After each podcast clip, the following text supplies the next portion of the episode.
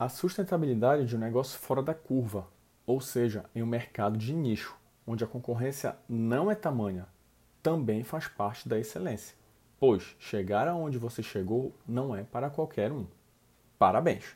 Porém, a história aqui não é viver de palmas e celebrações, e sim a criatividade dentro do seu nicho.